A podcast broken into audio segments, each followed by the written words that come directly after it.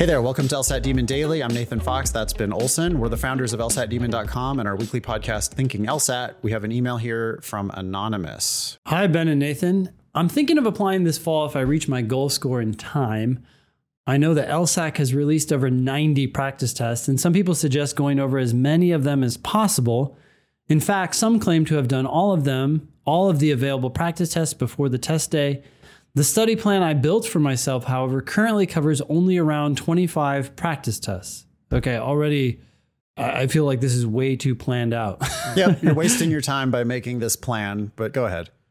Which are divided among untimed drills, timed sections, and full length tests. For, quest- for each question I get wrong, I carefully review what led me to pick the wrong choice over the right one and how to prevent similar mistakes in the future. My goal is to get 173 plus. Do you think a plan like that is sufficient for getting high scores, or should I try to incorporate more practice tests? Thank you so much, and I look forward to hearing from you. Um, I wouldn't worry about the number of practice tests. You're absolutely right that some people have done all of them, and some people have done all of them three times, but that's not the way to study. The way to study is every day do at least one official practice question and then learn from it. And your score will go up as you do that. And how many times you have to do that, no one knows. You just keep doing it until your score gets to the point where you want it. Yeah, make a plan for a week instead of making a plan for your entire LSAT prep. I don't know how much progress you're going to make. I have no idea where you're starting, by the way. So your goal of 173 plus, I mean, if your starting practice score is 168, then 25 practice tests is way too many. You're going to score 168. If you started at 168, you're going to break 173 in like five tests. Yep. If you are starting at 138, then you it might take you all 90 practice tests three times in order to get to 173 plus. And you can do it. People have done it. Uh, it's rare, but, but it's but possible. Yeah. yeah, but I mean, like, the longer I do this, the more respect I have for the insane work ethic that successful lawyers have. I'm really humbled by our alumni. Yeah. Right. I mean, these previous episodes that we just had, which great job, by the way, to uh, Matt and Eric and, uh, for interviewing Sarah and Jenny. And you know, when you when you talk to people who go to Harvard Law School or Maryland like Matt or uh, Berkeley like Jenny, or if we just any of these people, they worked their asses off to get where they're at, and they're going to continue to work their asses off for as long as it takes to reach their goals. And Jenny's trying to save people from getting the death penalty. Yeah, you know, I want to add, I, I, agree with you 100%. These people have worked their asses off, but they've also done something else.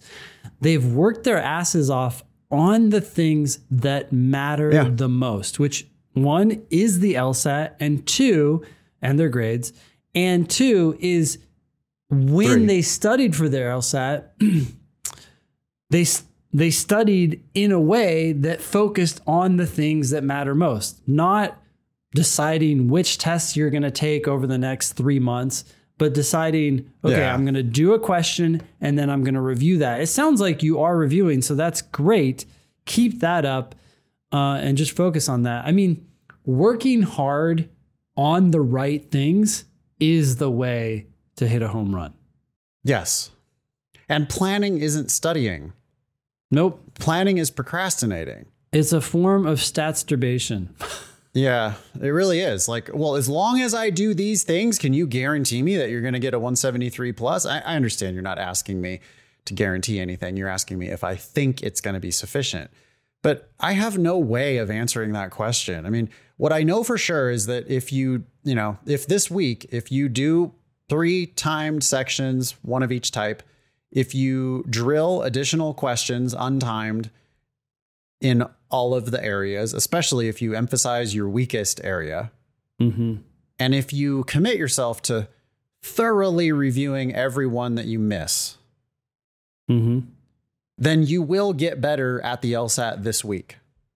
Is that going to immediately transfer uh, translate to higher scores? No, because there's variance. But I will feel confident that you are learning if you do a little bit of all these things that you're talking about. Untimed drills, timed sections. I don't even care about the full ti full length tests. Yeah. But if you do drills, if you do timed sections, and if you review your mistakes, I know that you're going to be improving.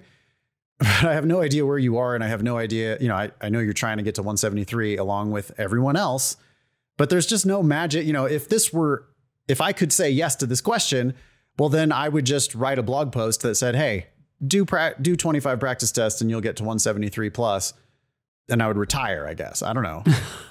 right? But it's like that's not how this works. What the how it works is you need to do a lot of work, you need to find your mistakes, and then you need to drill the shit out of your mistakes. Or, Yeah. or, or review the shit out of your mistakes and then like revise the plan next week because what if you get to perfect for example what if this anonymous gets to perfect on the games in 2 months or whatever it is i don't know how long anonymous is planning on studying but you might get to perfect in one of the sections early. You might have a glaring weakness in a different one of the sections, and you might not identify that until you've been prepping already for a month. So then this lengthy, fully spelled out study plan is just really a waste of your energy. Absolutely. Yeah. It's not that you would stop studying games. You would still drill them every now and then or do one time section a week or something, but you would definitely turn your focus to whatever you suck at. That's how All it works. Thanks for writing in, Anonymous. Email daily at lsatdemon.com if you'd like to ask us a question or share some LSAT or law school admissions news. Thanks for listening.